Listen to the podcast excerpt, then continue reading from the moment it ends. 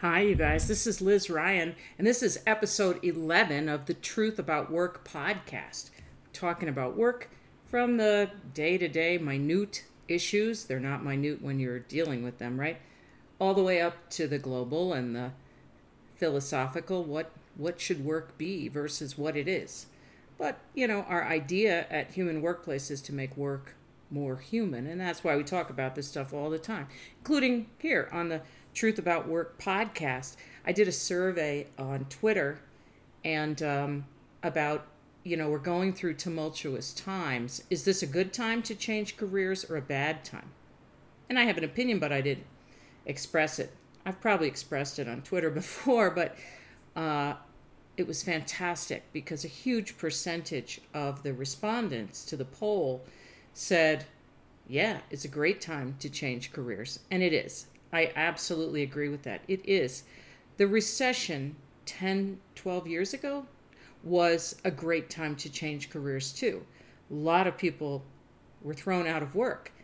And it was a situation where doing what had worked before, waiting in line, filling out a million job applications, being patient, spending the savings down to nothing, all of that wasn't working. So it became a situation where, well, you know, the conveyor belt I was on wasn't leading anywhere special or fantastic. It wasn't gratifying. I wasn't getting paid a ton of money and I wasn't up for a promotion or anything like that. Why don't I just do something that I want to do more?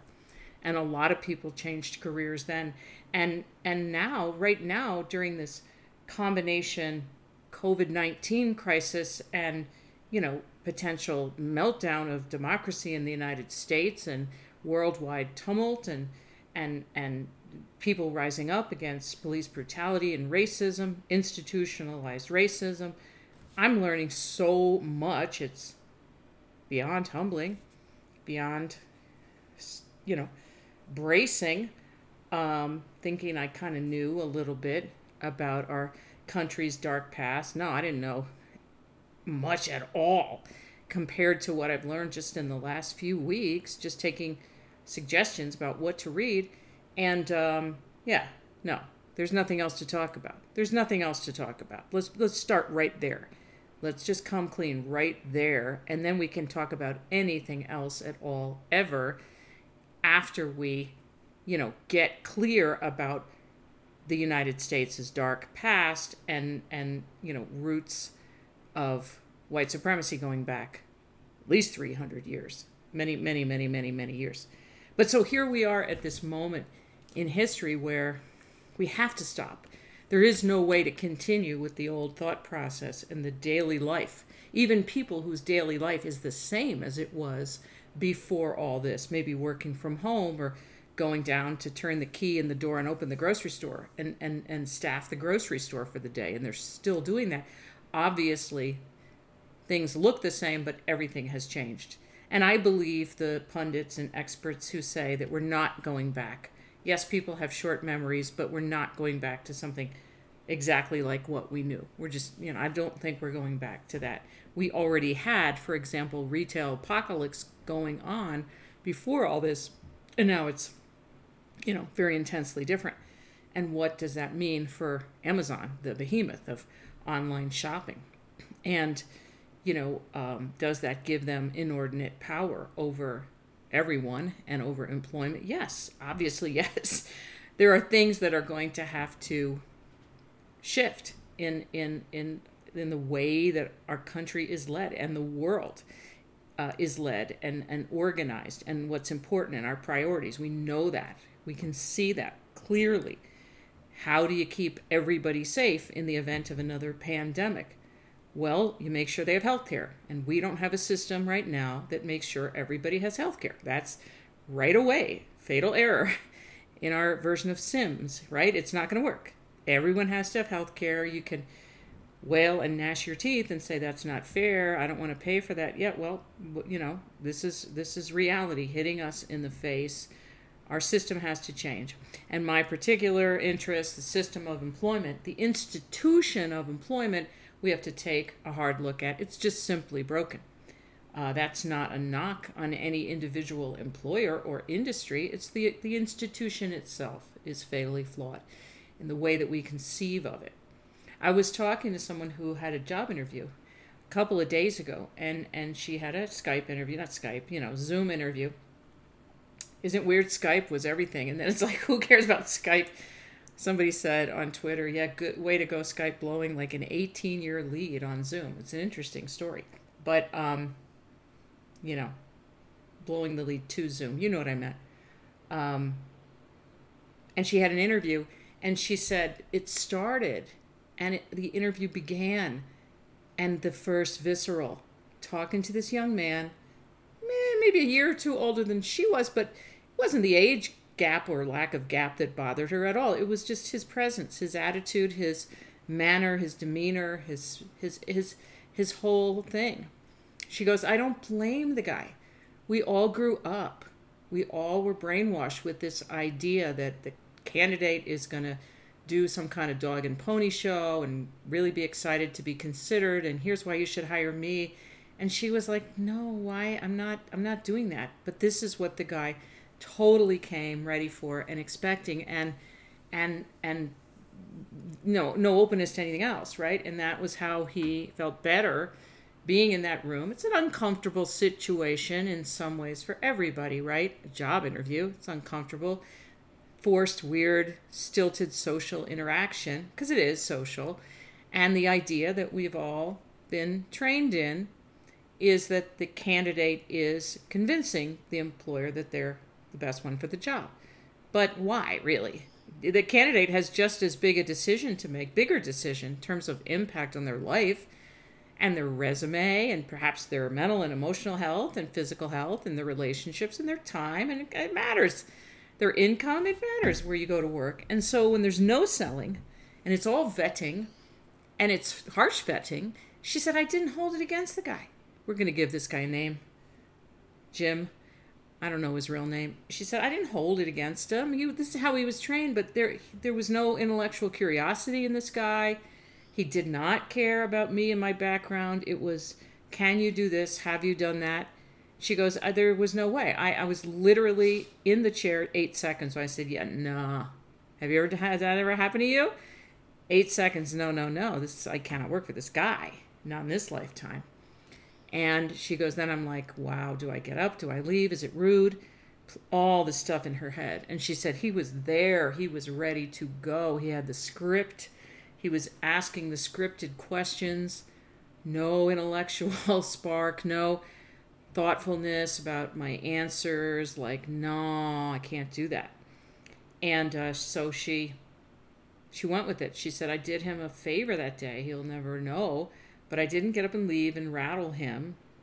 I stayed there and I answered the questions. I didn't get into it at any point. Nothing, I, my opinion didn't shift. He didn't, you know, he didn't seem to understand a lot of the terms that he was using. It wasn't, you know, a cool situation. It wasn't hostile, but it just really reminded me of how, the depth of the training, the depth of the brainwashing, the indoctrination as a candidate, you're supposed to strut your stuff and make them like you. No thought to your own your own welfare. And it's weird too because, you know, if you're in a bad relationship, an abusive relationship, romantic relationship, your friends, I hope and, and I have experience, will, will rally around and say, get out of that relationship. It's not good. It's not safe. And they'll offer you a couch to sleep on or whatever. But at work, it's like, eh, you know, you're supposed to just like suck it up and take the job and keep the job and get the job. So here she is in this interviewing saying, There's no way in hell I could work for this guy. And he is not the slightest bit interested, you know, in knowing that, even if it would save him an hour or close to an hour of his time. He wants to be here running re- through my paces. It, it, it, it is gratifying to him. And this is this is the sickness. And, you know, it's just a little anecdote about one interview this week, but this is repeated over and over and over again across our country and abroad. And, you know, the idea that there's an unequal power relationship and we're all supposed to be cool with it and fall in line and act the part. No, why? That's dumb. It's not good for industry. It's not good for individual companies. It's not good for their customers. It's not good for the planet. It's not good for us. So we got we got to reform or remake, probably better, remake the institution of employment so that it emphasizes the talent and the needs and the the gifts and the contributions of people because that's who staffs any company or or agency or not for profit that that employs people is is you know people. They're the number one species that go to work. Occasional goldfish dog but it's pretty much mainly people. So um, you know that's our focus is looking at the processes looking at the mindset helping employers helping us helping individual people get stronger. And you know scripts is part of it because scripts are really powerful as a tool. When you have a script and you kind of integrated it it you know the words flow and it becomes easier to to speak your truth. But but this is what we're all grappling with because it's new territory many of us have gotten through our careers to this point without ever thinking i need to stand up for myself or i need to you know renegotiate my agreement here or i need to leave because i need more out of my job. And this is you know some people have lived in that world a long time but a lot of folks have not and it's new to them. And um, you know we're always happy to have people join the fold and and grow all of our muscles together. So yeah i mean you know but here back to this covid-19 and the and the turmoil in our country i'm very hopeful about it right? I'm i'm happy that that issues that have been long buried and denied are coming to the forefront. I see possibility in the chaos for um, fixing things that are broken, having a lot of hard conversations we should have been having for a long time, and um, and you know remaking institutions in a better way. People have been saying, by the way, that the 18th, 19th century institutional ideal that we've been building up, that this logical linear Dewey Decimal System, you know, the academy and the and industry and politics on this enlightenment model that people have been predicting its demise for a long time. It's not new saying these institutions will not hold. I have felt that way for ages about higher ed because I speak at campuses a lot and I've taught on campus. And I thought, man, it's in, in some ways it's just buildings. it's you know it's staffing, it's logistics, it's putting kids in classrooms, it's having a working fire alarm. But I'm telling you, there's that you know that's the focus. Where do I go at 12:05 to be in this lecture? And it's tests and it's it's truly administration more so in, in, in many instances. Sorry to say, I'm not bashing academia in general, but it is hollowed out to a large degree, even since I was in school. But I mean, harking back to like, you know, the, the 50s, 60s, 40s, it's hollowed out. And a lot of it is pasteboard and sealing wax and fake and, and you know, not not any kind of cohesive um, institution of higher learning with academic ideals and uh, and no. I mean there's a there's a big issue in our local college here right now because people are suing and saying i want my money back. I paid for the campus experience and you sent me home. No fault of your own. We have covid-19 raging but i don't think i don't think i should pay what i originally paid because you haven't fulfilled all these these attributes of campus life from the library to the social stuff to the clubs to the whatever. So far, the school is hanging tough and saying, no, forget you. It's kind of like you're, you're going to pay full price for Zoom calls. Well, that's interesting because I wonder how many kids, parents are going to pay, you know, Ivy League tuitions then for Zoom calls if, if school doesn't resume in the fall. And it really calls into question the overall issue. What, what does, what does four-year college mean? in our society today. It's not a ticket to a job like it used to be at by any means. So institutions are coming under fire, coming under attack, shaky wobbly. You know, what are they beyond the uh, buildings? That's something every every institution has to answer, but also we have to answer as the people who keep these institutions, you know, in the positions of power that they hold. So here we go. We've got this crisis, multiple crises um, in the world. We're all in it together uh, to some degree. Not ultra rich people, okay. But what is the message that we're getting loud and clear? Something has to shift. Something has to shift. So back to the survey, the poll I mentioned on Twitter, Is it a good time to change careers? Yeah, it's the perfect time. But even if we're not changing careers, it's an essential time, almost a mandatory time to stop and look at where we have been and where we're going next. The path, right? What is your path? Since childhood, where has it brought you? It's kind of fun to reflect.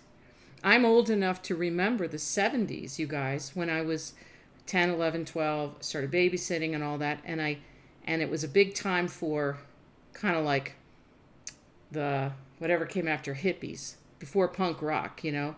The people that I babysat for for were like young, hip, mostly, you know, couples with obviously a baby or two and they were seekers and they had all the books on the bookshelf you know um, uh, uh, the, the sort of the early like new age stuff but also um, you know just uh, the me decade. Seeking wanting to understand psychology and philosophy and you know in the context of your own life and and world affairs and all this kind of stuff.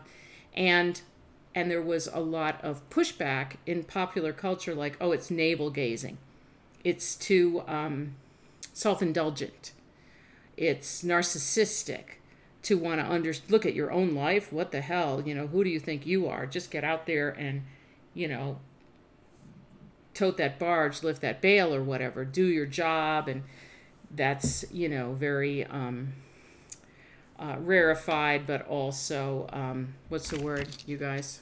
You know, too into yourself nobody cares about that stuff. But the fact is, a lot of faith traditions, religions, and spiritual practices, like all of them, over the decades, over the millennia, have said, yeah, you got to look at where you're going. Because think about if you don't, then we're on sort of autopilot. Man, I got to call this repair person to fix this or that. I got to put some money in the bank. I have to, you know, do some ab exercises. I got to get some do some menu planning. And this we're never going to get out of the weeds. We have to spend a lot of time in the weeds to deal with what's in front of us but sometimes we have to stop and we have to look back and we have to look around and then look forward. So it's a magnificent time to think about what's possible for you beyond what you're doing right now professionally and even apart from professionally what what do you want your life to be like sometimes you get the big thunderbolt we're getting one now saying, oh, okay, well, I guess I better stop and look. You could get a journal if you want to. You could talk to people about it.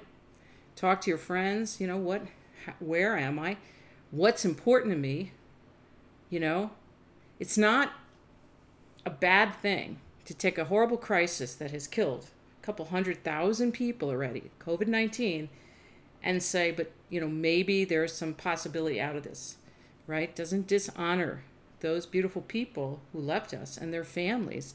It says okay well let's see what is what could happen out of this. What could happen for me for all of us? What is possible? And and allow ourselves a little freedom to say what if it were different? What if it were significantly different than what we know? And what if things were different for me for the rest of my life after this what if i said okay this is what comes out of this is that I'm going to observe things differently and more closely, but also from a higher altitude to make sure that I am living, you know, the life that I want to live and and that I deserve to live. Stopping and looking. We call that process getting altitude. Because, you know, if you've been in any kind of a rut, let's say career wise, you've been on a conveyor belt, that's cool, but what you notice on the conveyor belt is that you're running really fast to usually hit other people's goals for you. Get this promotion, hit this sales target. That stuff is all cool. And if it grows your flame and it and it gives you what you want in your life, that's great. But, you know, obviously this is the learning for me, 35 years in, in, in that world, is that many, many people end up saying, it's not my conveyor belt. Like I'm running fast to keep up with the conveyor belt rather than figuring out where's the direction that I want to go and then going there at whatever pace. So, you know, it'd be a horrible thing if you got to the end of your working life and, and felt like it, you had never been in charge. And so, this forced stoppage and thinkage and getting altitudeage, you know, on on your work life is a gift. We have to take it and and appreciate it and then dive into it and say, okay, so, where am I going? Where have I been? And where am I going? And it can feel indulgent, like I'm talking about the 70s, navel gazing. Who are you to, to have the luxury to stop and look at your life like you think you're the king of Sheba or queen or whatever? No, I'm just a person who's alive and I get my shot and I get my time. And I don't even know how much time, but I'm going to do what I choose to do, at least with that time, to the extent that I can. And I have obstacles, ridiculous, institutional, structural, political, economic, uh, social. Come on.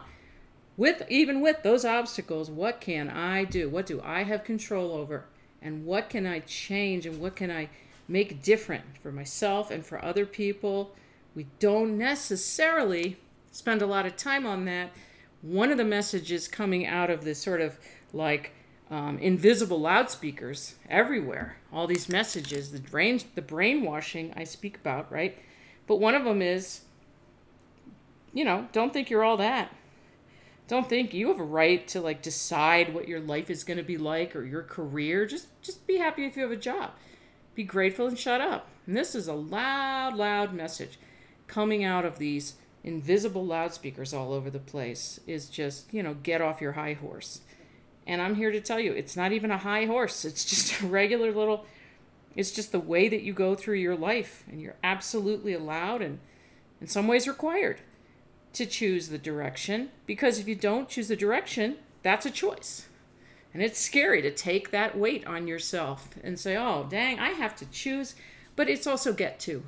What if it were fun? What if you made it just something that you say, to the extent that I and behind the wheel of the car, driving the car. Where would I like this car to go?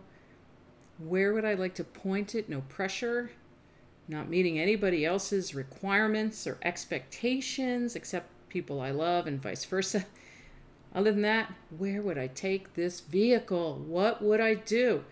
Perfect time for reinvention right now because everything is up in the air anyway.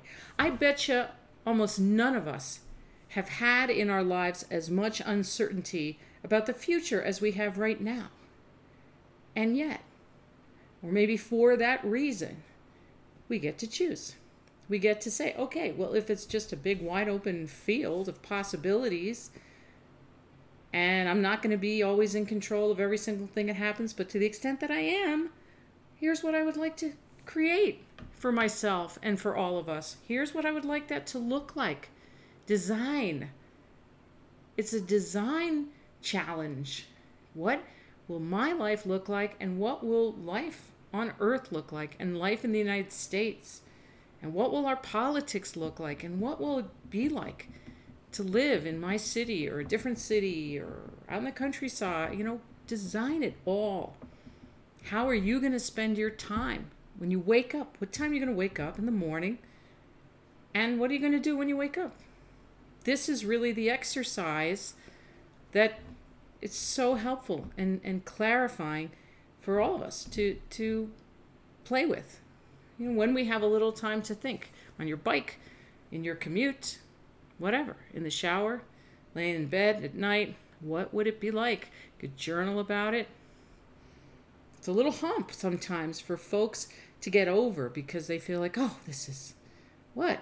It's the entire point. If you think about it, if you think about it, in the absence of this kind of clarity or vision, what would be the point of anything else that you're doing or that I'm doing? What would be the point of it if it's not pointed in the direction of the thing that we decided we want? And that just requires us to ruminate on the question what do I want?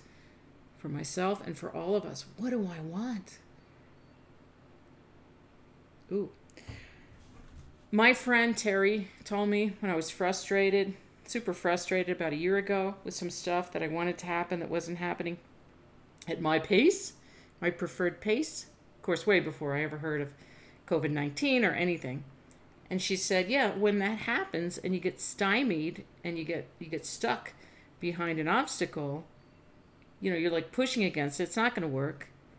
It's a beautiful message that says, you know, the thing you want requires more work, more reflection, more thought, more whatever. It's not up to you. And the gift is that realization that thank goodness, you know, this universe that we live in is not all about me getting my way at when I want to get it. And so get that, you know, gift. And of course, my brain was split in half because half of me was like, wow. And the other half was like, oh, please. you know, please, I'm from northern New Jersey. But that's how a lot of people feel right now about their goals. Like, well, it's COVID. What am I supposed to?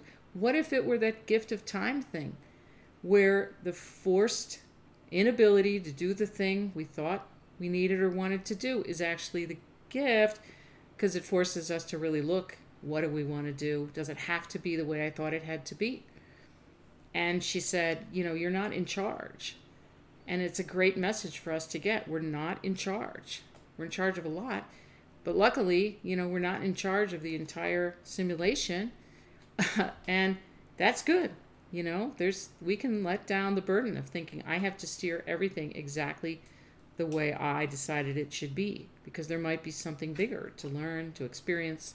Now I realize that I said earlier, you're in charge of your career.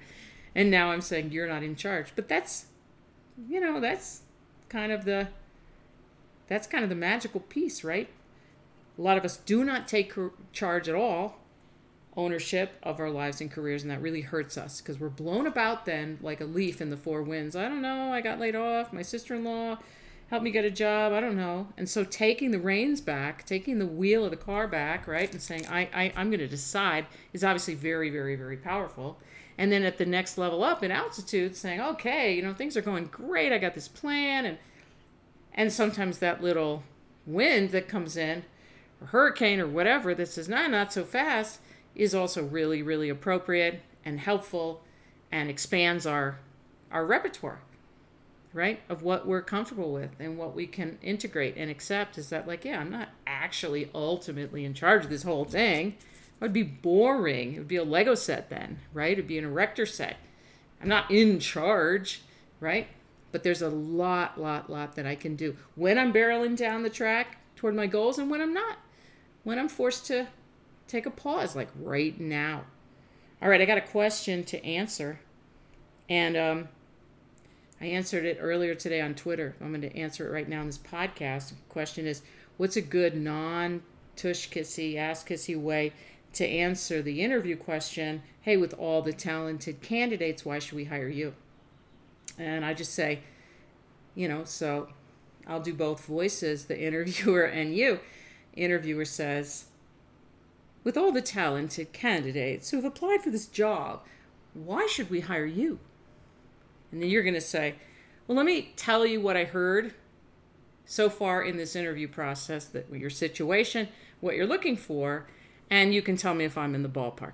Okay, so I heard that you've got a big product launching in November, and you wish you had more marketing support for that launch, everything from sales information to educating customers to PR and media. And it sounds like you're looking for somebody to take the launch plan, flesh it out, operationalize it, decide what the actual marketing activities are, and then execute them.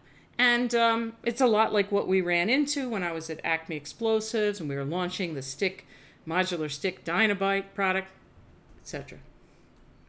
Make sense? You'd be getting close to the end probably at that point, but whatever. Depends on the energy in the room, right?